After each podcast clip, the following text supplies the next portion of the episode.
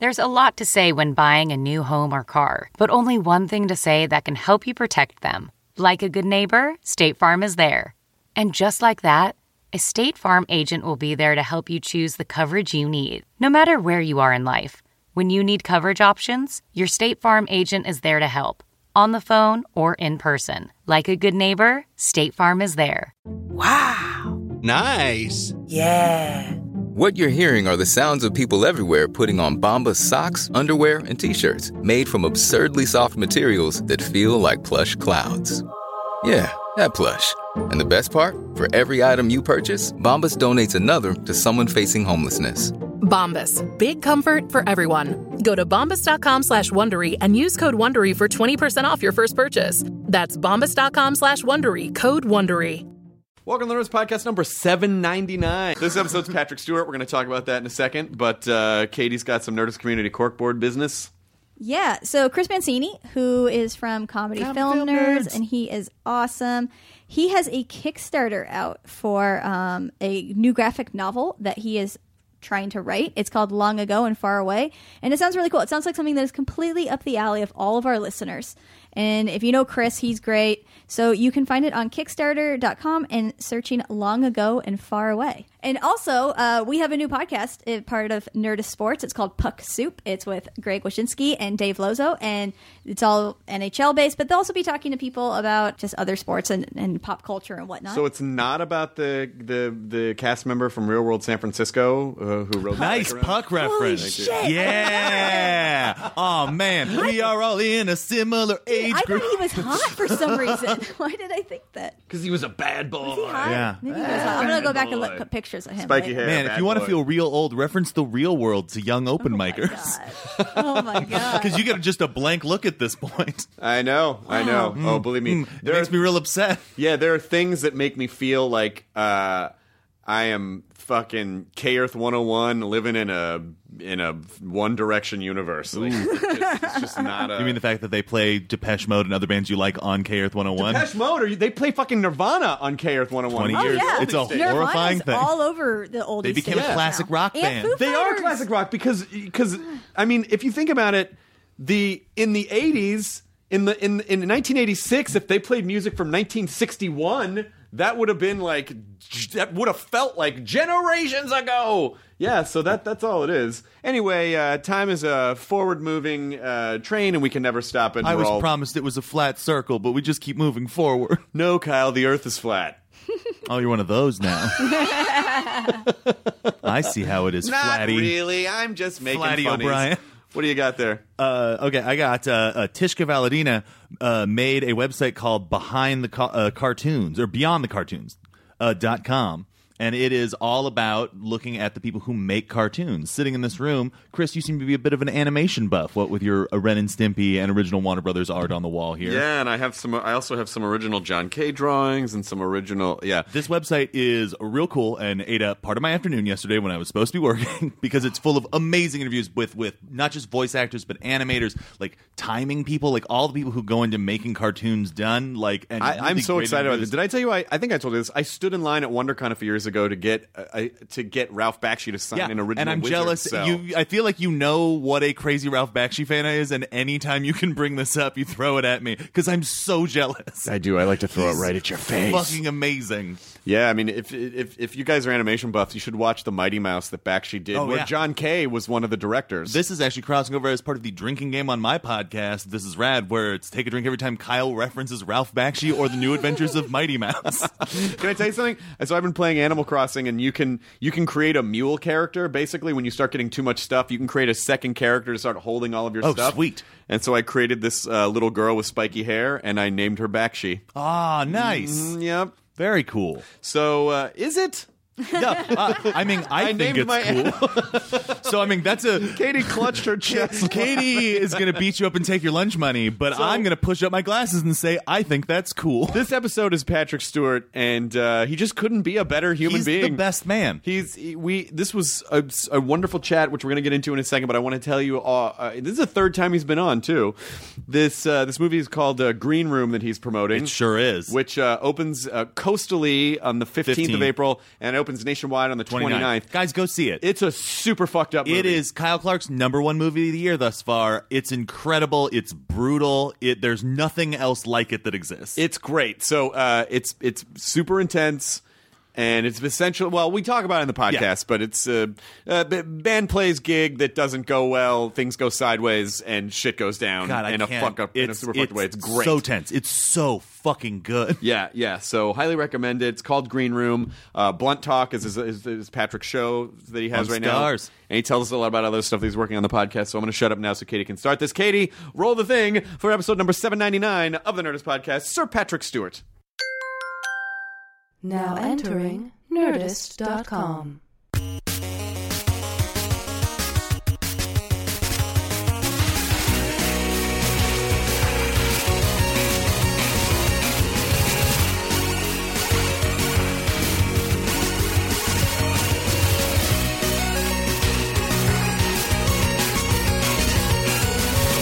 We are, yes. It's a very full day. I'm I'm in the middle of shooting the last couple of episodes of my second season of my series.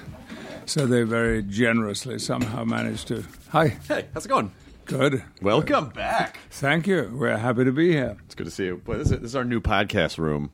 Yes. It's Well, brand new.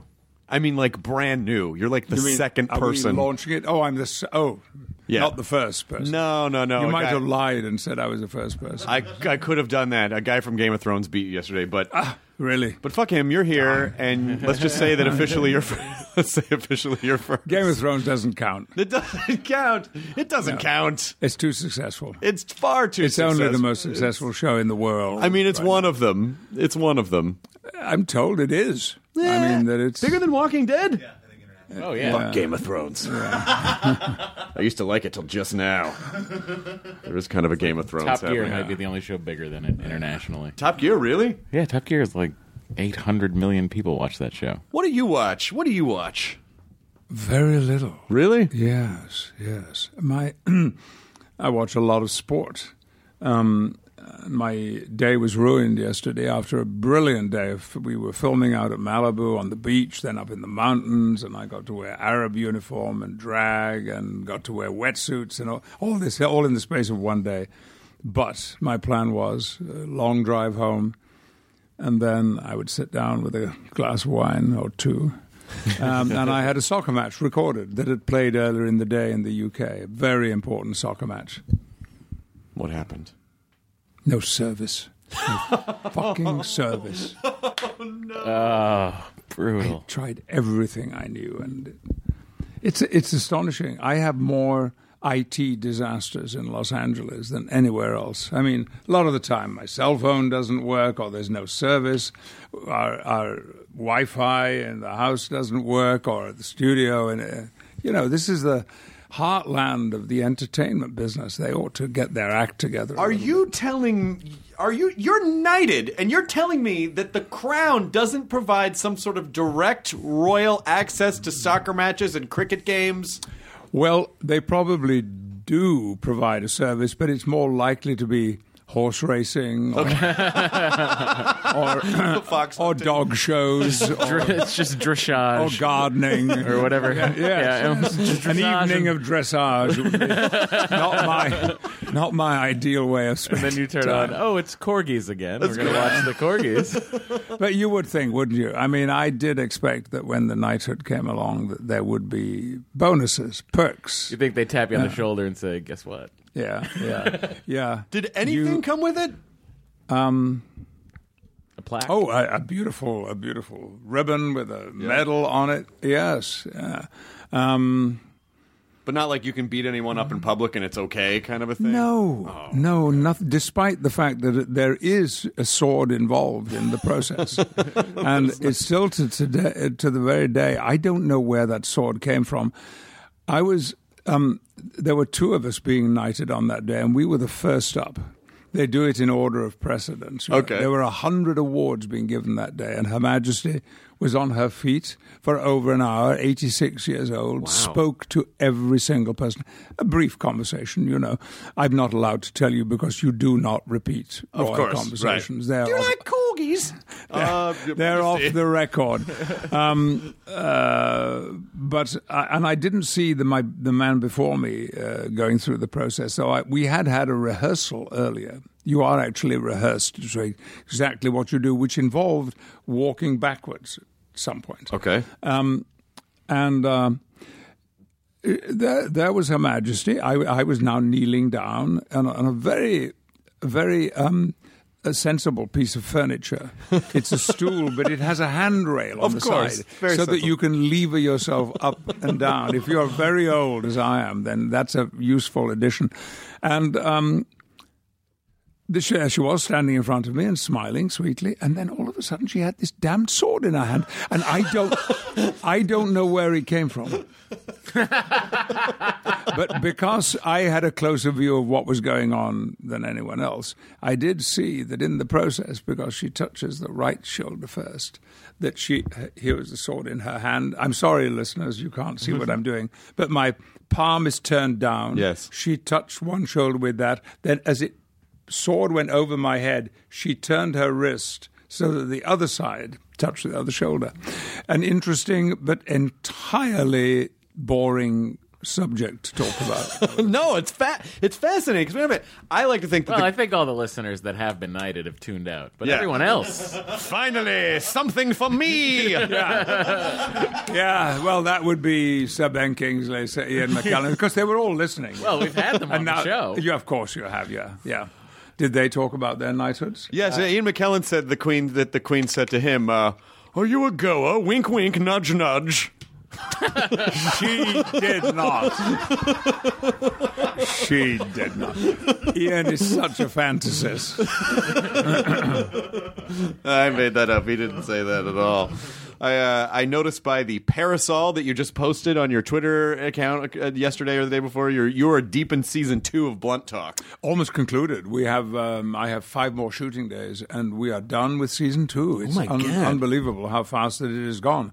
And um, if I were to tell you that yesterday, when we were shooting, as I think I just mentioned, I wore five radically different costumes at different times during the day, you will appreciate that we were having some fun. That's great. It's nice that you have a job that's really fun. That's but you know just a little takes a little bit of time and then you're done. Oh, well, a little bit of time. I'm sorry. Did, Yeah, like a week. What does it take to shoot a season? Like a week? to shoot a season. kidding. Uh, with 12 to 14 weeks, we do. Um, and uh, our epi- episodes are only half an hour long, so we shoot every 14 days. We shoot two episodes. Yeah. I mean, were you m- were you mentally p- prepared to play Walter for this long? I mean, when you first started, it just seems weird when you start a show and you think, "Well, I don't know if this is going to go or not," and then all of a sudden you find yourself two or three seasons deep. now you're that guy. Uh, yeah, that's true. Um, well, we hoped that it would be like that, and we've now done two seasons.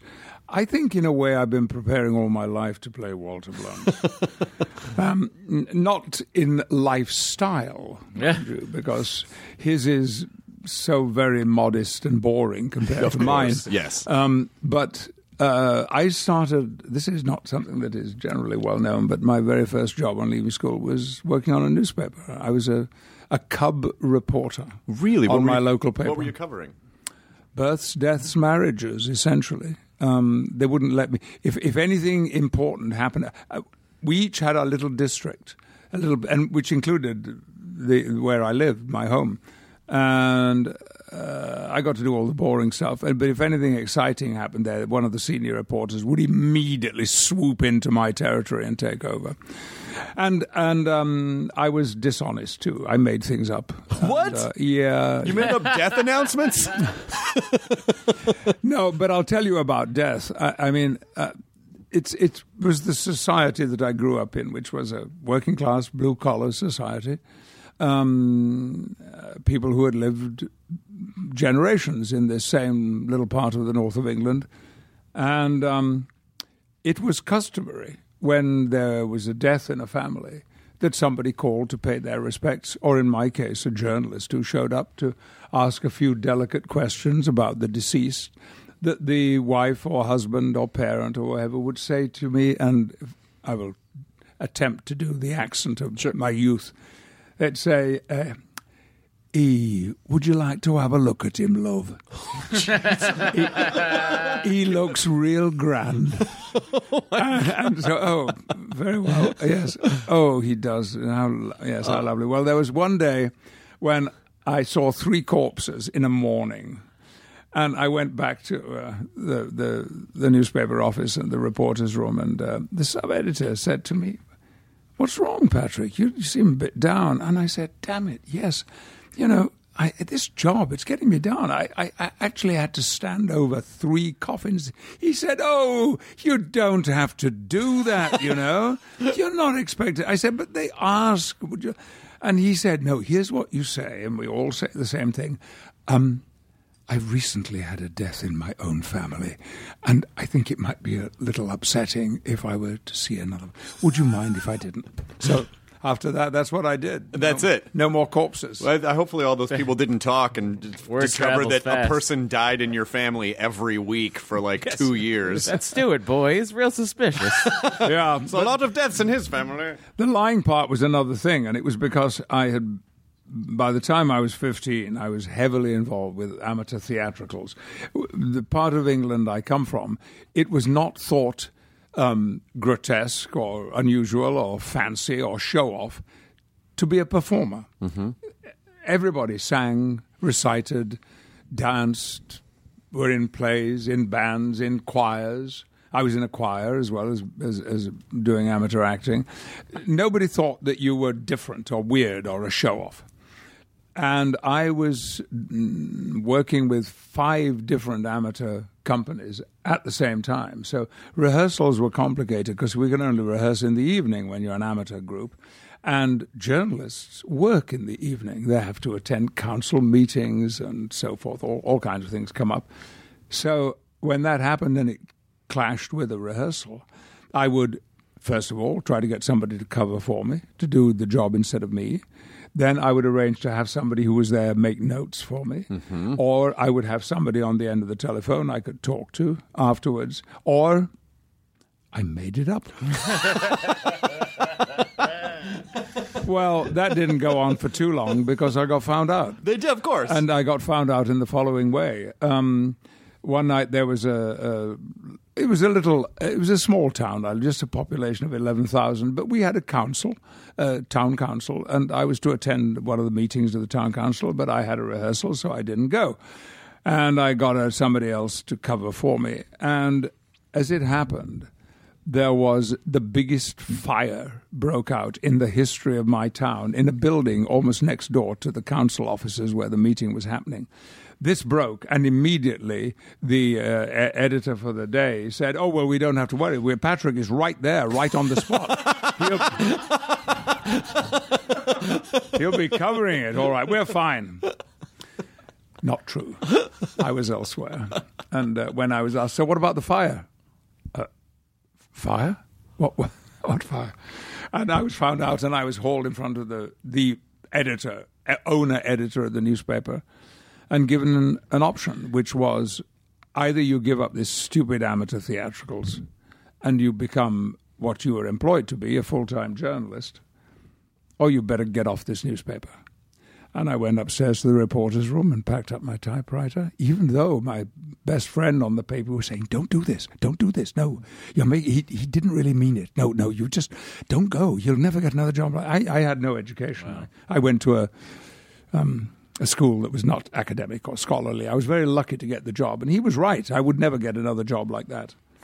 But um, something had happened to me in his office, and I went home, and my I remember my mother saying, "You're back early," and I said, "Yes, um, I, I've I've left. I've, I've given up the job." And she said, "Oh, love, what are you going to do?" And I said, "I'm going to be an actor." and was she cool with that? Totally cool. Yes, That's fantastic. both my parents were. They were amazing. What I didn't know at the time, and it was several years, oh, perhaps five years later, that I found out that I was not the first actor in my family. That my father's father had been an actor. as well as being the black sheep of the family, which is why I didn't know. He was never talked about. He had deserted his wife, my father's mother, and four children, and gone off to be an actor somewhere. And It's a little more intense than leaving a newspaper. Much more. intense. Much more intense. Um, Did you know him? um, you didn't know him at all? No, it's possible because he um, he escaped to the United States, as many did, and others who didn't want to come to the United States came as well. but William Stewart came here. We know that for certain. And doing the calculations, it is very probable that William Stewart was living and working in the United States the first time I came here. My grandfather. But I never met him. Of course, I would have loved to have done. I'll tell you a little story about him. Please. All this came out when I was going on a long overseas tour, a 15 month tour with the Old Vic, and the company led by Vivien Leigh, beautiful and brilliant actress.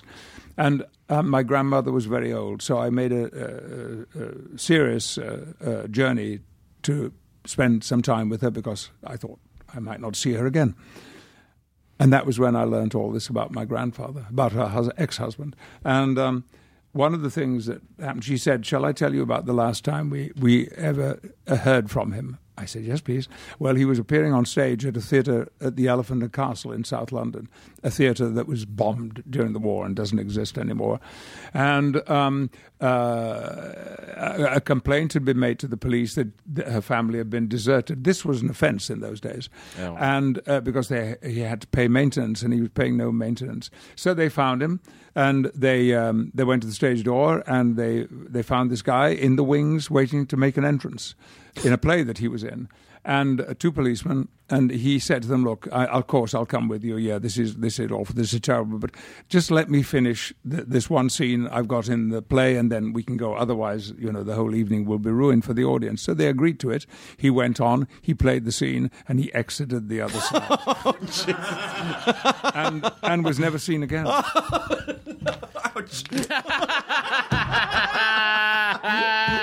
Listeners, used to the new he- of the room. he hit his head on the wall. I lean back. I'm not used to having a wall right here. That here. was uh, something we're gonna have to look out for in the future. Yeah, it is. Well, not you. You guys are on the fine side of it. room over here. That's an incre- That is incredible, and just di- like that didn't come back to get paid or anything or nothing. left. I mean, he knew that the you know the uh, the the chips were down. He was in trouble, and he came to the United States. And but what he did here, we don't know. I know that his one of his sons also came to the United States and was certainly living in Detroit the first time I came here. In fact, I I worked in Detroit in 1969. And it's very possible my my uncle uh, was also called William was living in Detroit at the same So time. So there's a whole other line of Stewarts, maybe that. They had no children. My uncle never had children. He had his he had a business. He, all this found out when I did a television show in England called Who Do You Think You Are? Wonderful show, and um, I found this out then that there was a, there was a, uh, an American. He became a citizen, um, which I have not Still, No, no. After all these years and years and years, and the most frustrating part for me, I, I, I have, real, I could become a dual citizen. Sure. There, there's no problem about that. I could retain my British passport, but I do have a very strong feeling about being British. of course. And and I feel that if I had a secondary citizenship, not as though I was British born to, you know, while I was my parents were in America or anything like that. Yeah. I chose to take on a dual citizenship. So I, I've never done it. I am a resident alien. Welcome. That usually gets a laugh, but this time it didn't because obviously you don't know what I'm referring to. I was about to make a, like a Rigel Seven joke or Uh, something. okay, so that that would that would have been acceptable.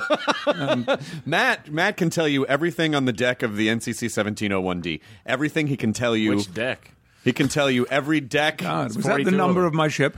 Was that the number of your ship? Yeah. 1701D. Yeah, you lost it uh, in, in seven. Really? Seven. Well, you may be interested to hear that I am selling my script archive. I'm, it's being auctioned uh, this summer. Frakes just did that. Frakes just did it. Yeah, I'm. I, The I- sound you just heard was Matt popping a boner. No, Uh, it was me thinking, okay, if I, I could pay for the IVF for my wife or scripts, honey, these a scripts will be like our baby. it's a real toss up. They'll tell better stories. Can I just? How are you just- doing? How are you selling this archive, and what's what are the details of that? well, um, there will be, I think, a press release of some kind. Um, so I, I, I shouldn't say too much, but No, let it be now. there, there were 178 episodes of Star Trek: The Next Generation. He's he's right. and um, but the, 178 scripts doesn't begin to touch it because there were many drafts of each script, and largely I have the drafts as well. Oh wow! And I have all the pages that you know the different colored pages that come out during production, and I saved the call sheets. As Oh well. my, oh my god! So each episode is a contained little history of that episode. The the drafts, the rewrites, the call sheets, and so forth. Um, and uh, my only um, question was, you know, should I sell this script by script, one at a time, let people choose what script they'd like to own, or, as I believe some of my colleagues have done, page by page. Um, But I have been advised no, there are serious collectors out there who would want the whole thing. What episode would you want, Matt? yeah, what for. episode would you want? Maybe I've got a duplicate that I could. Uh, Oh my god! I, I, I will buy it for you. Ha! I will buy it for you. I think. I see now. You got to think of who's Naked so now. if it's, you got, if you're thinking naked now, aren't you? no one is thinking that, Patrick. No one is thinking naked now. Uh, terrible retread. Okay, a I'll, I'll, I'll help series. you out. Uh, what about Family would be great. Family, yeah, Family which I had in my hands this morning. The whole pile of family Wow. scripts. Um, uh, Inner Light. Timescape, Inner Light. Oh, Oh, Inner everyone Light. says, oh, good. Inner so Light. So good, so good. They got a Peabody for that. Well, um, watch this space because I think it's in June, the auction. I will watch it. Oh my What's the one where Beverly Crusher hooks up with a ghost on that? Uh, thought you were Oh, going to that's say that's Sub I thought Rosa. Sub gonna say- Rosa. Sub Rosa. No one, no, so no one wants Sub Rosa. What was the one you're going to I say? don't know what it was What was the one you- I thought you were going to say when Beverly Crusher hooks up with a goat. I thought you were going to say. Yeah, what No, episode no, was no, that? no. More whoa, whoa. ridiculous. It's a ghost. It's a ghost. the ghost alien. There's a goat. There's a goat planet. You guys go down. And there's a goat, The there's a planet goat was planet. weird. They go to too because the planet was like an Irish colony. Oh, yes, I remember those. I do indeed remember them very well. There, there was a wonderful English actor, Barrie. Barrie. Uh, Oh, may he rest in peace because he's gone. And he played the leader of this alien race. But they all spoke like tinkers. Oh God, they really with bottles of Guinness in their pockets.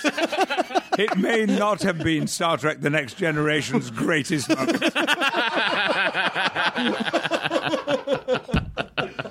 Uh, I mean, the, the the the news of this auction is is epic. I think. I, I, uh, Excuse me, I'm so sorry. Barrie Ingham. Barrie Barrie Ingham. Ingham. Barrie was the name of the actor. May he rest in peace. That is fan. That is fantastic. Timescape. Sorry, I That's the interrupted one you. I would No, want. It, it could be. You yeah, want Timescape? Timescape, I would want. Yeah, very I saw that yesterday. If you have the ti if you if you have the Timescape collection, I'd I'd buy it for Matt as a present Mm. because he and his uh, his wife are trying to conceive a child through science at the moment. So Mm-hmm. as a celebration of new life, I, wanna- I would I would get you the Timescape. We want to uh, make a little Wesley. You know, we're just like I call. I texted Wesley. I texted Will Wesley, to see if he calling would. It, it, he was working today, and he said he said he was very sorry he couldn't be here. But I wanted to have him. I wanted to have him here and Oh, sit in. That would have been lovely. The last time I tried He's the same, matured, hasn't a he? bit. Very much A so. Yeah. He has a beard now. But I do remember the last time. That's you- not necessarily a sign of maturity. you know that, Why? I as you know. can see here, as you can see here. But I think I think the last time you were here, I, the same thing happened. He was out of town, and I go, "Oh, I tried to get Wil Wheaton to come on the podcast, and he had to work." And you said something like, "Well, fuck him." Or something. that sounds about right. Oh my god, that's so funny. you also said one of my favorite things ever, which we didn't, which didn't make the podcast because the mic didn't pick it up. But I, ha- we took a picture where I had this dumb derby and a mustache. And I told you that when Ian McKellen was on, I was going to do this thing where I took a picture with him with that. And then when he showed up, I was like, he's a little more serious than I expected, so I'm not going to do this. And I showed it to you. And uh, when I put the mustache on, you go, You look like fucking Hitler. and the microphone didn't pick it up. But it was my, Oh. it was one of my favorite things.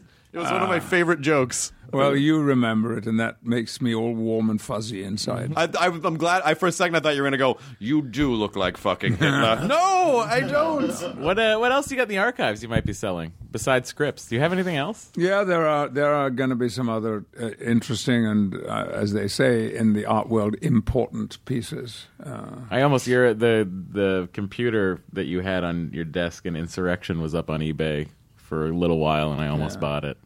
really, Someone got it. Yeah, I couldn't bring myself to fork it over the. wasn't a real computer. No, of course yeah. not. of course not. Uh, I mean, I have been asked. You wouldn't believe how many. And what was it like traveling in the Enterprise? And I'd say, actually, what was involved was that you walked onto stage nine at Paramount Pictures. That's all that happened. that thing never went anywhere at all. It was just all make believe. Just sets. Yeah. But then, on the other hand, you know, when you've had the chairman of the Joint Chiefs of Staff say, "Captain, may I sit in your chair?" you have um, or um, you know, secretaries of state, or indeed one president Wow. asked, "May I sit in the chair?" Did you say yes? Of course, Of course. of course, yes, with great respect. And And after all this, I'm surprised that someone didn't just say to you, like, "Have a citizenship. Here you go." you know, It's not that he would you want would have it. thought, wouldn't Yeah. you? You know that that that Ronnie, because I was allowed to call him Ronnie, would have said, "Hey, Pat." you know, Reagan asked to sit in the chair. Yeah, that's yeah. crazy. Well, to take us off, here we fire the phasers. Is that is that a good Reagan impersonation? No, well, Oh, I'm sorry for this. well, No, I guess that's Yeah, not it either. you're not hitting that is it. not the president I would have uh, expected to want to sit in the captain's chair. he was lovely. He was, but of course, he was an actor. No, but he was. like- He, you know, th- you see, there you go. You, people have the impression that we're acting all the time. That you don't get the real thing. We actually are. acting. This is not me. Are you serious? Are you a hologram? This is a version of. This is a you're version of you. just for your show. I appreciate that. You know, I go on another show. I'm a different person. Totally different. You know, Conan asks me questions. I don't behave like this. I kiss. I kiss Conan whenever did? I possibly can. I did. Yeah, yeah. On the mouth. Soft, soft kisser. Extended. Extended. I, I'm right, aren't I? Uh, yeah, yeah, I did. Yeah. Conan's got those thin Irish lips, though. You know. He's got a. He's good. He's he good, though. was he was up for it. I have great respect for I love him. Conan. You still get uh, booty texts from Conan. hey, what's up? What are you, you up? hey, Patrick Stewart, you up? we did. We all. I almost kissed Conan. We had a. Uh, we were, we were there was a we were eating pasta or something on the show, and so I took the other end of the pasta, Lady in the Tramp style, but it broke. Oh. right before we could get. Yeah, Meaningful. Though. very meaningful. Yeah, it was. Those I could things see are not the, accidents. I could see the emotion in his eyes. It felt really good. I, I hope we get information about this auction very soon. Did you sneak away with some stuff from? Did you take a uniform? One item I did, yeah, and it was largely done as a protest because, and actually Conan also figures in this little anecdote too. Um, I others just took things, including uniforms, and I mentioned no names at all. Sure, Wil. Um, um, uh, and uh, no, I thought that, that that's that. I'm sorry. I yeah.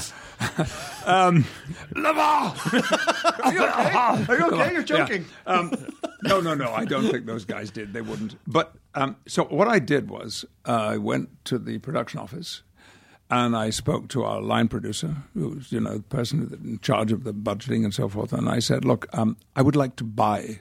One of my uniforms. Now, I've been over to the wardrobe department and they have told me what it cost to make each uniform and that my uniform is no different from the others. I'd like to buy one they said, "Oh well, um, we'll have to, you know, we'll have to take that higher up. We don't. We'll talk about that." The answer came back, "No, What? no, you can't. You can't have one." Them, you know, others have taken. So I didn't take one, but I did on the very last day we worked. I did take my communicator off because it was just stuck on with Velcro. You know. Oh, okay. I, oh, sorry. Oh, Is that Matt, it? No, no, no, just- space Velcro, What? space Velcro. It was all space Ah, Velcro. ah, yeah. Yeah. Vance, Starfleet Yeah. spell Yeah, yeah, yeah, yeah. 24th century Velcro. Oh, Yeah, yeah, we God. have to, we have to be very careful around Matt. Very different. huh? Matt's special. That's very different. Okay, that's fine. And um, I have it still. I, I know where it is, um, but it is promised. I'm afraid. I'm sorry to say. you know it, what? it won't be part. Actually, it might. But I did promise it to the Archbishop of York. well, the Archbishop of York has some cash. He can pony up. And not He's just gonna give it to necessarily. him, right? No, that's not necessary. I don't think uh, ministers of the Church of England are that well paid. I mean, even if you're Archbishop, he's number two in the Anglican hierarchy. Number two seems like Yeah. he's probably getting a little bit of pay. But um, I I went over. I, I took my American wife to York to York to see the city because it's a great medieval city and a great medieval uh, um, uh, minster. And um, the chap who was taking us round said, uh, "You know." Um, the Archbishop knows that you're in town, and he wondered if you'd like to go over to the palace and have tea with him. And I said, Absolutely. This is John Sentamu, who's a wonderful man.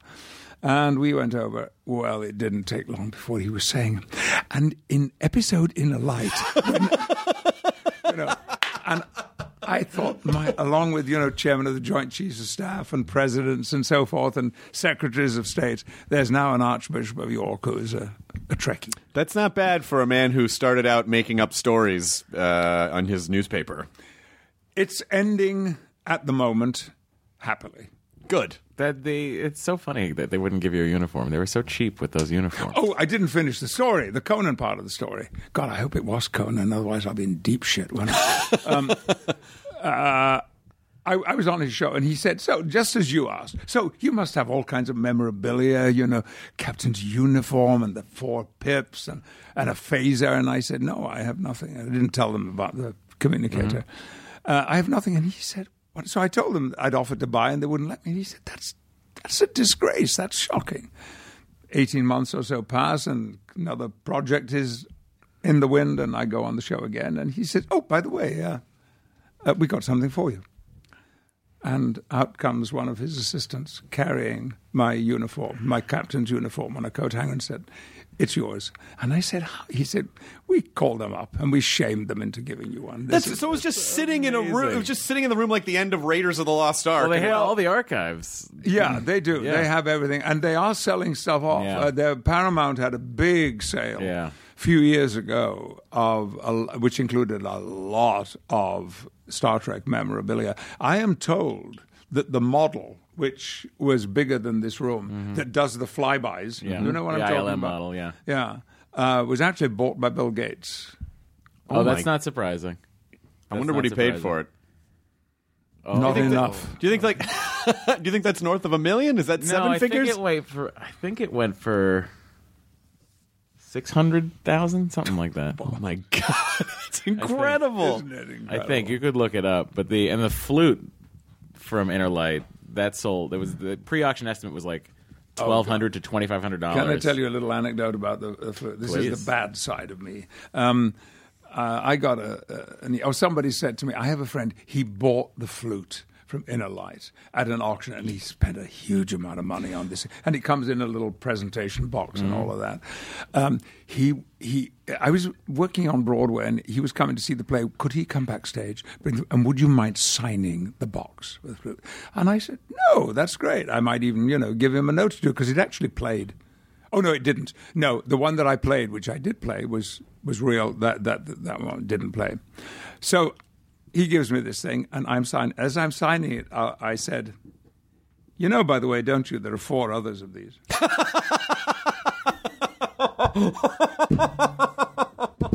Did you did you happen to? you should have had someone take a picture the moment you said that just Yeah. to capture his Yeah. expression. how long did you let him? How long did you let him go? Oh, not long. That's amazing. That's so funny. The uh, it's You funny. know, it's it, it's. I'm sorry. I'm Oh, go ahead. No, you it's- know, it's like you know, I bought the Mona Lisa. Oh, and by the way, there are several others. oh no, you bought the fourth one. There's some other really great ones. but by the fourth one, he was really good. He at really got it good. really good, Yeah, yeah. the- he was getting it right by then. Uh, but the uniforms, like they when they went to make the movie, for when they meant to make Generations, they were supposed to switch over to the Deep Space Nine uniform. They were? and they were they were going to switch over to the Deep Space Nine, the red on the top and the black on the bottom, Uh huh. which is the it's the coat sort of one. Oh, so what they did was they were looking through with the budget of okay, it's going to cost us this much. So they just got they just measured Brent and Patrick for uniforms. That's it. So like if you watch the movie and you watch Frakes, he's wearing he's wearing Avery Brooks's uniform, and LeVar is wearing Colm Meaney's uniform, and Frakes has the sleeves like rolled up because his arms are so much longer, and like. Uh, LeVar looks like he's swimming in the uniform because they wouldn't fucking just measure these other. There's seven people in the cast. Measure them. Just make a uniform. I never heard that. I love it. I love people couldn't. I love how hard you were laughing at that story. That's amazing. That is amazing. And- and it's that, that you get to that level and you're making a movie. and They don't just go. Maybe let's just make a handful of new uniforms. It's Yeah. part of the. We will budget some wardrobe. They're like, uh, Data, Picard, you get uniforms. Everybody else, here's what you can pick from. I mean, these are not. These are not intricate costumes. It's a jumpsuit. No, no, no, It's no. a fucking Yeah, jumpsuit. that's they're not paying for. That's ridiculous. I wonder if Shatner was able to keep anything from the original series.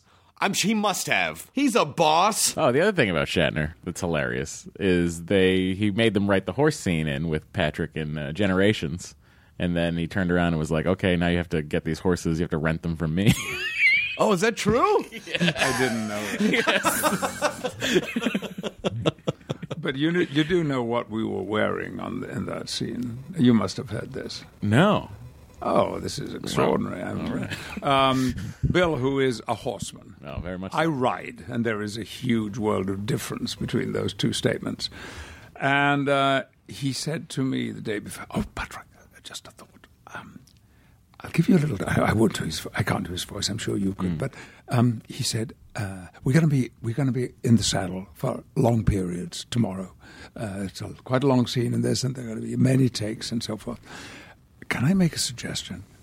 If you wear pantyhose underneath your trousers, you you won't get blisters and you know raw rubbed raw by the store.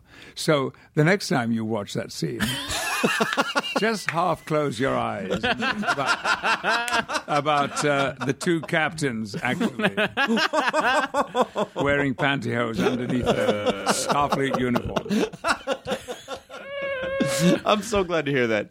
By the way, um, I watched Green Room the other night, and it's really disturbing in in a great way. It's a gr- it's a really fucked up, intimate, and I, it's just not something I've seen you do before. But you're gr- you're great in it, and it's the movie's super messed up. Yeah, yeah, it, it, it is. It's it scares me. I mean, I'm going to see it tonight, and uh, my wife has agreed to come with me. Although when it was screened for us in London, ten o'clock on a Monday morning, not the greatest time to be watching. it. Best time It for was- best time for a thriller at 10 a.m. yeah, me and Sunny, and my London agent, and who did sit through large bits of it with his head held in his hand like this, and occasionally he groaned. Oh, and it, it wasn't that he didn't think the movie was wonderful because he did, but it was just upsetting him. My wife left. She said, "I'm sorry, I can't." She never likes to know what it is I'm working on. She doesn't like to know the stories, or she doesn't want to hear necessarily anecdotes about the stories or see photographs and so forth. She likes to go, and it's all new. All fresh, yeah. Um, she got left the, left the screening room and walked around Soho for ten minutes, and then came back in and sat down and watched another half an hour, and then said, "I'm, I'm really sorry. I am, I can't I can't take it." I didn't know. I didn't know what the movie was about when I watched it, so it was great going into it. But it's the the the pitch of it is essentially. Do you want to tell people what the pitch is? It's like a band performs at a venue that's secluded, and then shit goes sideways. A a, a punk rock band, young young people. Um, they're on a tour over on the West Coast. They're DC based, and the tour has not gone well. They they have no money. They're broke. They're siphoning petrol out of other people's cars in order to try to get back to DC, and then a friend of a friend says, "Hey, I think there's a gig you could do," and and so they end up in this backwoods mountain music venue Um, and they've already been tipped off. It's sort of kind of skinheady and, you know, all of this. Um, and they go, but they're going to be paid $350 in cash. And that's it. There's the petrol back, you know. And um, so they do the gig. It's the audience is scary. It's all these crazy, you know, shaved-headed guys with swastikas everywhere and skulls and things. And they're about to leave. The van is all packed up and they're ready to go. And then one of them realizes he's forgotten something in the green room. And he goes back and nothing will ever be the same again. It's uh, Alicia Shawkat. Alia. Alia, I'm sorry. Alia, It's, uh, Alia it's Al- it's Alia Shawkat. Anton Yelchin, um, uh, uh, check it. Imogen Poots, um, Macon, M- Macon Blair, who was, of course, in Jeremy Saulnier's other movie, Yeah. Blue Ruin, and was so brilliant in that. What was the uh, what was the significance of the red laces? The Red Laces. Um, When people see I'm the not movie, wearing they'll them know what today. it. They'll I know do what have it a shoe with red laces, by the way. I was just checking to see if I was wearing them. Um, the red laces denote members of this white supremacist brotherhood, of which my character is the head, the Right. leader. Um, that they are. They belong to an inner group. So it's just like a it's just like a special It's a hierarchy. elevated right right right Yeah. okay And and and so when I say at one point to my team, uh, okay, and I want red laces only. you want the elite Do you yeah, want- I want the best guys and The best of the worst best guys. and the worst as well. Yeah. And, um, well, uh, bad things happen, and it's it's very. I warn you, it's distressing. what did you think when you first read the script did you was it I'll tell you what happened. I have told this several times, so this is not original, but um, I was at the time in my house in Oxfordshire, which is a little bit remote. It's kind of very, very private, no other houses around, deep in the bucolic English countryside. And um, this script came in an email, as they do these days. And my policy is if I get a pretty good idea, this is not something I'm going to want to do or read all the way through, I just read it on my screen. I don't, because I, you know, I believe in the environment and I'm saving uh, paper. If it's something I think is going to be really interesting, I print. So I printed the script and sat down this evening alone in the house to read it. And about page thirty, um, I closed the script and put it down, and I went all around my house, checking all the doors were locked. All the windows were locked. I put on the perimeter lights of the whole property. I put on the the stay security um, uh, program Yep. in my security system, and I poured a fucking huge glass of scotch. and, and I was only 30, 35 pages into a 95 page script. oh my god And then I went back and I finished the script. And the next night, a copy of Blue Ruin arrived, and it had exactly the same impact on me. So, a combination of Jeremy's extraordinary writing and his directing, the way that he had directed Macon Blair in, in, in Blue Ruin, uh, it was a no brainer. So, I picked up the phone and called him, and, and there we were. But see, I, that's- that's- I got it fi- five days later. I got on a plane for Portland. It's so what's so great about it is that you don't have to do stuff like that. I mean, you know, you're in these massive tentpole franchise movies and you're on a you're on a series that's in the second season and you know just the idea like well, I'm going to go do this small low budge intimate Oh, but it's- thriller fucked up horror movie. It's everything, and so many actors I know would agree with me that it, it's often right there where the deepest satisfactions come, where the most interesting experiences are had, when you're not surrounded by a multi, multi million dollar megalith hit. Sure. You know, um, where you sometimes, sometimes do feel I really am just a little cog in this whole process. I feel that. Certainly not working with Bryan Singer when we were doing. Um, what was that franchise called? I think it was called X Men. It was called X Men. That's Yeah. right. There you go. I knew actually what it was called. I know you. Um, It's called Marvel's Fox Property. the one they haven't gotten back yet. Yep, that's true. well, the future child. So, um, um, What uh, what kind of scotch does a Patrick Stewart pour for himself? I I um I mostly drink uh, really good quality blended whiskey. Um, in a way, single malt is a little bit wasted on me because I don't drink it neat. I usually Yeah. drink it with club just club soda and ice. Um, and uh, no lemon like you people. No, like we to- don't. like I- I don't. Lemon in your I drink it scotch. neat. I wanted to see how long you would grumble about the lemon in the scotch for like these motherfuckers over here. They put their lemon in there. I mean, really? Why would you? Bill Shatner was right. Yeah, whatever he said. Uh, I um, I drink Chivas, and I had an 18-year-old Chivas. Mm. Oh, nice. um, Barely legal. recently That was extraordinary. Yeah. So, and besides, when you ask for it, uh, bartenders in the United States recognize the name.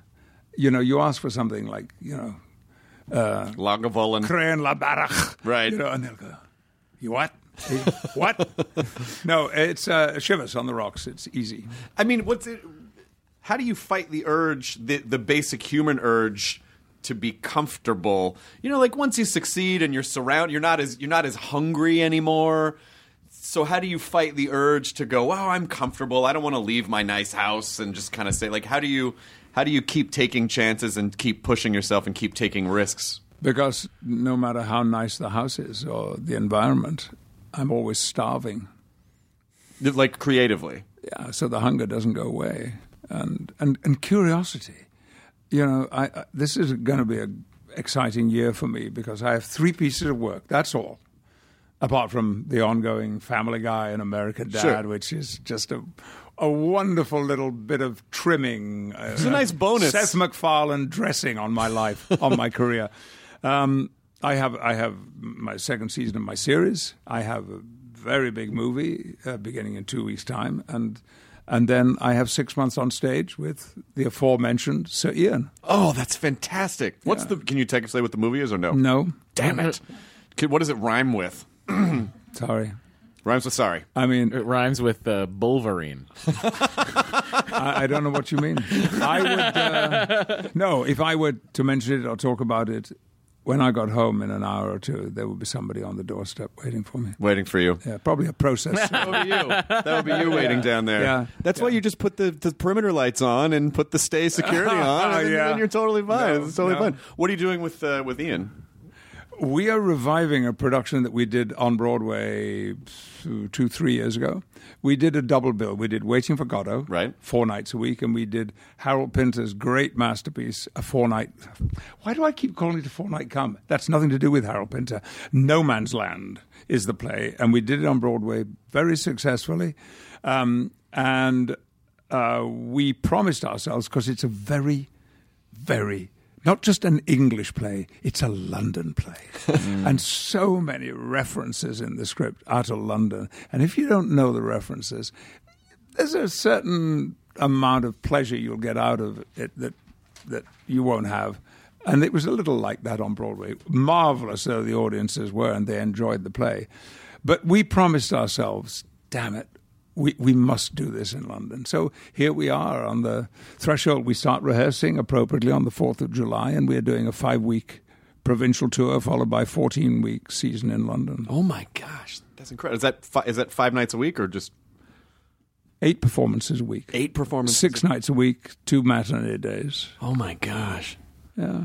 If Your life changes. It's very different from now when my my day begins at about half past five in the morning. Well, half past four in the morning, and then I get picked up at five thirty, and hopefully I'm home in the early evening. You know, just in time to learn some more lines and uh, and go to bed. where's your brain week seven of a fourteen week run? You're like, okay, we've done this a million Oh, times. And It's it's just a little trick. That's all. Um, uh, I'll give you an anecdote to illustrate the trick. I did a, a production of what I have always believed is the great American play is Edward Albee's Who's Afraid of Virginia Woolf, which was filmed so spectacularly with Richard Burton and Elizabeth Taylor. And um, when I did it, the the it's a long play. It's four acts and they're huge. The play runs well over three hours, three and a half hours, and there are only four characters in it, so there's a lot of talking. And the play begins with Martha and George, the people who own the property where the action takes place, arriving home after a dinner party, and then the play goes on for the rest of the of the night, and I asked the stage management, the, the, the, the carpentry shop, if they would put a practical lock on the door so that in order to begin the play, I had to put an actual key into an actual lock and turn it, open the door, and then Martha would say her first line, Jesus H. Christ, is the first line of the play. And we're underway. So, standing behind the door, I did this with the brilliant, wonderful American actress Mercedes Ruehl. All that Mercedes and I knew as we stood behind that door and the house lights went down and some little music began and then the curtain went up was all we have to do is to open this door. And we don't know anything else. Everything else is unknown for the next three and a half hours. Can, am I making any sense? Yeah, yeah. You're, looking basically saying no, no, because you're basically. It sounds like you're basically saying you learn everything and then you forget it, so it can be a fresh experience each time. And the actual tactile experience of turning a lock is the is the opening of this new thing. Yeah. See, that's how you keep it new every night. Exactly. It because it has never happened before. Uh, uh, another little anecdote. W- when I was about twelve, I was allowed to go to a theatre performance on my own at my local repertory theatre, professional, and I went to a matinee, and I saw this, and I was enchanted, thrilled, transported out of myself. I didn't like my life growing up very much. But sitting there and watching this other world on the stage, I was enchanted. I came out of the theatre and they did a strange schedule. They did like five o'clock, eight o'clock shows on a Saturday, and I'd seen the five o'clock show. There was a queue of people queuing to go in. And I didn't understand what they were going to see because I'd just seen it. and this is naive, I know, a child. Well, I was a child. I, I could not get my head around that what I had just seen could possibly be repeated. Again, yeah. Wow. And so I think of that a lot when, when I'm doing runs. Um, so, you know, my first line in the play I'm doing with Sir Ian in, in later in the year is as it is, is the first thing I say because I'm pouring drinks. As it is, and he says, "Oh yes, as it is," and then I say, "Cheers," and then he talks for a long time. Um, uh, and you know, it's again the same thing. I've got a glass in my hand, and we get standby, curtain going up, and all I know I have to do is pour a drink and nothing else. Does it sound fucked up? That No, it, it actually it kind of makes it seem. I can understand why it would be fun every night when you're recreating never this over happened and before. It's never happened before each time. And so, and Ian believes in the same philosophy very strongly. So it means that, whereas we were in Waiting for Godot, when the two of us never left the stage for the whole two and a half hours, that we can trust the other actor to also be hopefully living in the moment. In, in Ian's case, not hopefully, he is, and that everything is spontaneous and and happening as if for the first time. And that's how you get an audience. Because audiences know they can't articulate it, they don't know how to describe it. But they, because I've had it in the theatre, I'm sure you all have. You're sitting there and you begin to believe that actually you're looking through a peephole in a, into somebody's life or room, and it's really happening. That's why people sometimes get very upset in the theatre because it seems to be so truthful. And and there are times you watch some plays. I mean, I remember when I, I saw the great production of um, uh, uh, August Osage County that came down from Chicago to, to Broadway and then to London. Um, I actually had to leave at the intermission of a production and a performance I was thrilled by because it was too real and it reflected aspects of my home life and my childhood that were just making me so unhappy. I couldn't take it. And because this is the way those actors worked, there was everything about them that this has never happened before. You're hearing this for the first time. And somehow you felt, I shouldn't be watching this. This is too private for me to be an observer. It is. It's really, and it's also very fascinating to hear that it sounds like whatever was making you unhappy as a child, then you kind of went into theater to escape all that, and then the, that that moment was the very thing that was then taking you back to that to that point. Yeah, it's curious, isn't it? Did you ever, in a grand scheme, did you ever get away from it? Did you ever get away from all the stuff that made you unhappy? Um, no, I made use of it. um, thanks to uh, after I came to California, a lot of quite expensive but absolutely blue ribbon therapy. Oh, good. Oh, seriously. Good. That's, that's what I did, and all this stuff was for several several years gone over and over and over and over, and um, and um, it gets worked out, and you can face it, and you can talk about it, and uh, we hear this a lot, especially now. I, I work a lot with a, a, a, an English organization that deals with domestic violence. Um, because that was part of my life, and um, makes me very proud to be associated. The, the charity is called Refuge, and they do brilliant work in the United Kingdom.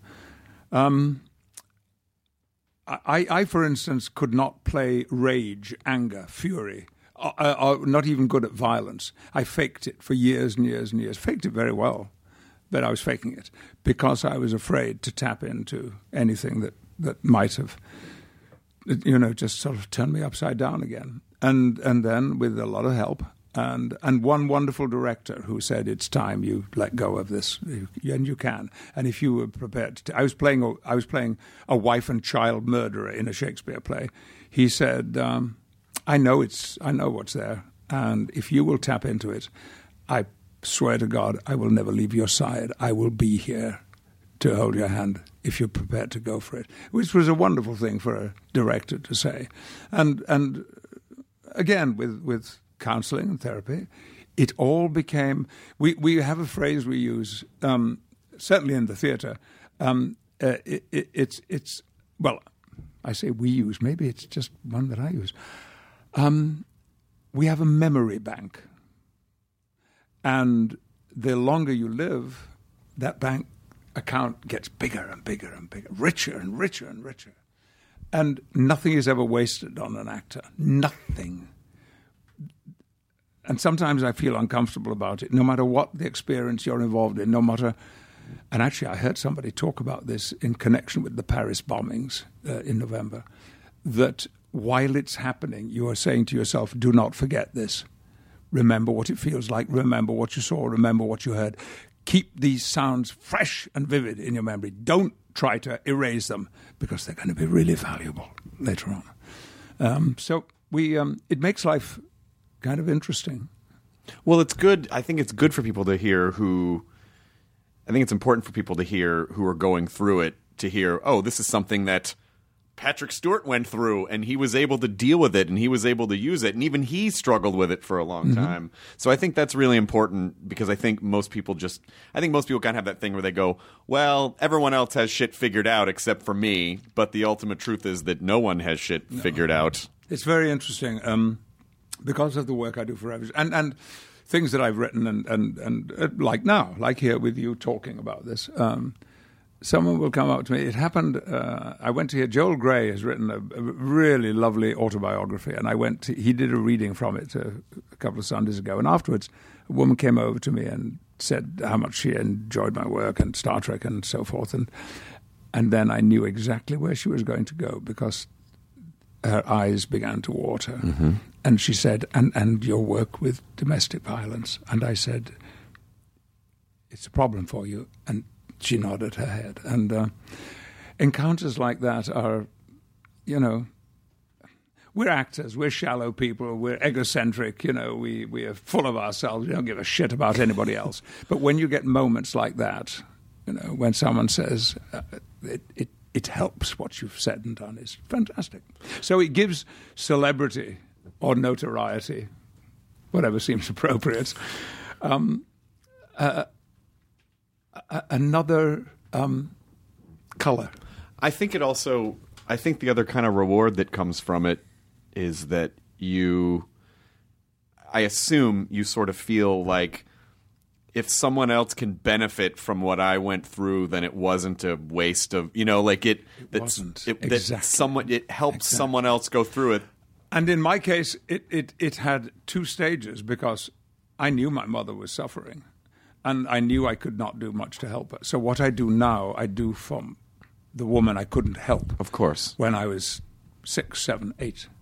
Um, and my father has had a pretty bad press, all in all, about all of this. Naturally, he has. He was the one who was committing the violence.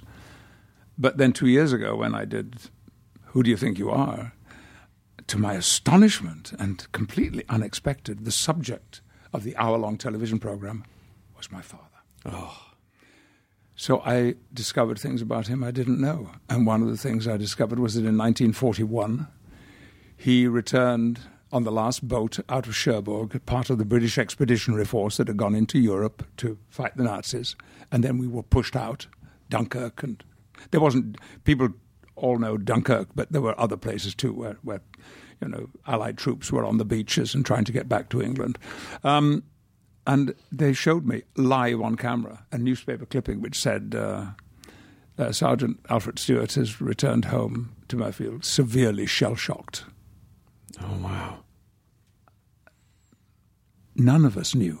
I swear to God, none of us knew. Not my two older brothers, not my mother. Nobody had said that. And certainly nobody would have mentioned PTSD.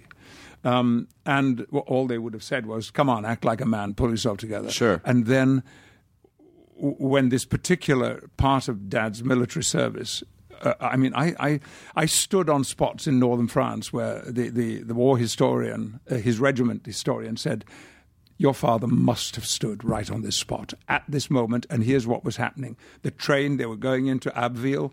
The train had been stopped because the Nazis, that were supposed to be 50 miles away, were already in the town, and they were strafing and bombing the railway lines. And your father's train stopped here because we know there was a bridge there. And your father, being he was part of the military police then, one of his job would have been to get everybody out of the train and into the long grass, into the woods, anywhere, the riverbanks where they could be safe. And they said your father would have been in charge of that. And the things he would have seen in those days surrounding that would have been appalling because the Nazis, um, they made a particular, this was intimidation. They, they, would, um, they would strafe with their fighter planes and, and shell um, roads filled with refugees trying to get away from the fighting. But they would chase them there and they would gun them down, and my father would have seen all of that.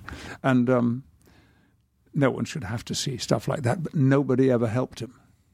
There was no. He didn't know to ask for help. No, he didn't. And, and it was embarrassing and shaming to have to admit to it. You didn't because you weren't a man if you'd been so shocked and frightened as he must have been. And when I talked to specialists in this and talked about my experience of him, they say he said, archetypal behavior. There's absolutely no question. Your father had severe PTSD. Everything you tell me, the weekend alcoholism, the violence, the, the mood swings, and so forth. So um, now I do the refuge work for my mother, and there's an organization called Combat Stress. And um, I do that for my father. That's wonderful. That's really wonderful. And I think it's amazing that you can talk about it. And I think it's amazing that you're still doing the work. And even though at the time you didn't have the knowledge and you didn't have you didn't know about the therapy, you didn't know how to help, already you must have helped thousands and thousands and thousands of people. I mean, it's an incredible gift. It's an incredible gift. It's um, I, I feel very grateful. I adore you.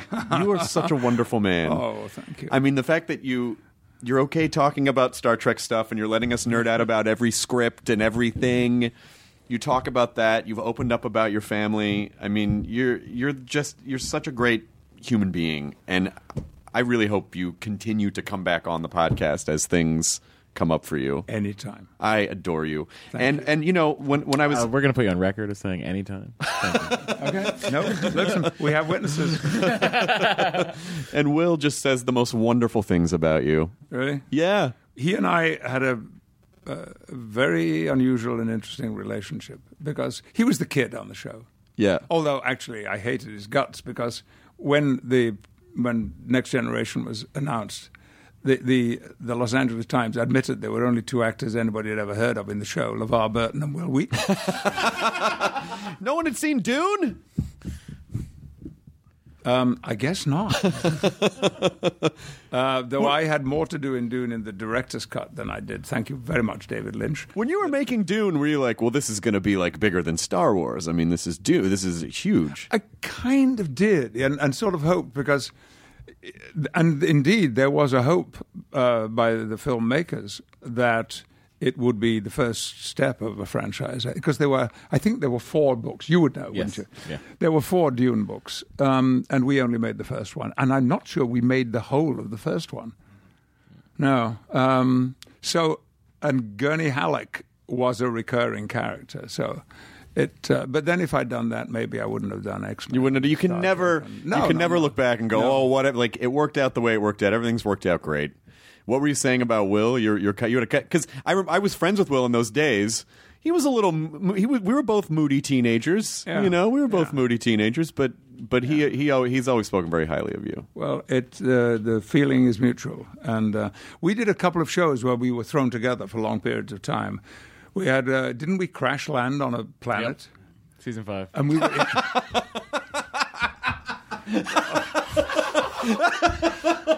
He does that all the time. oh man! Uh, and we were in a cave, Yep. and I was badly hurt, and he was looking after me. Gave you a tourniquet and a lot, a lot of fun. Yeah, Yeah, the, the well- uniform that they paid so much money for. and we were somewhere in the desert outside Bakersfield, I think. I can't remember. where. Sorry if that, you know, just kind No, of no, you're on a undermines planet. the- You're on an alien planet. Yeah, it was the alien planet called Continue. Bakersfield. yeah. Uh, Green Room rolls out April 15th, and I absolutely encourage people to see it, not just because it's super fucked up and it's a really great thriller horror movie, but it's just it, you in this role is different than anything I've ever seen you in before. It's, it's really great.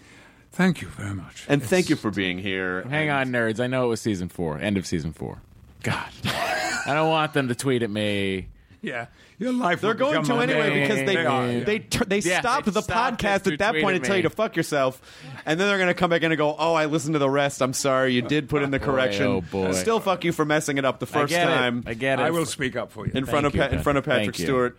Uh, Matt actually invented a, a, an escape code for the Enterprise called Alpha 39. If you're ever in a conversation where someone has cornered you about the specifics of a particular Star Trek episode, you just go Alpha 39, hit your communicator, and they immediately beam you out of any Back to your situation. quarters. Wow. Yeah, Yeah. anytime you know, if you walk in on an awkward situation, you know, like Frakes is getting handsy with a lieutenant, then you just Alpha go, 39. Alpha 39. Yeah. Get yourself out of there. Yeah, then you're out. You're out of here. Love that. Well, I don't need to use that here. No, because I don't thank want you. to get out of here, but I'm afraid You must go. There are other things that are very busy. Uh, thank you so much. Enjoy your burrito, everyone. And uh, I, as I said, I adore you, sir. And by the way, thank you very much. I should also add the movie opens in New York and Los Angeles this Friday. It opens nationwide one week later. So Okay. that will be what, with the 19th or the 20th? The or something 22nd, like that. probably. I don't want people thinking, where is it? It's not coming to my cinema. 29th nationwide. I'm sorry, Americans don't really speak like that. We do speak like that. some do. That's okay. I, I think the whole time I've been like, "Hello, I'm a British person." You must be like, "Okay, fuck this guy." So you p- please, I, I appreciate your imper- any impersonation of an American accent. Okay, Well, next time I'll come back with a lot of them. Please. Great. Can't Hey, wait. maybe you should. Maybe we- we end the podcast saying "Enjoy your burrito." Maybe you should say that in your favorite American accent. Enjoy your burrito. Yes. Eh. Yeah, buddy. Yeah. You should just enjoy your burrito. Yeah, buddy. Yeah. Oh well, the old prospector Did you just came in. Now leaving Nerdist.com. Enjoy your burrito. When you're committed to raising the standard, you're bound to ruffle some feathers. At Happy Egg, we like to say we farm differently. But in reality, we produce eggs the way people used to by partnering with local small family farmers who raise our happy hens on eight or more acres. Because in our opinion, farming shouldn't be complicated, it should be happy. Choose happy with Happy Egg. Visit happyegg.com and look for the yellow carton at a store near you. Happy Egg.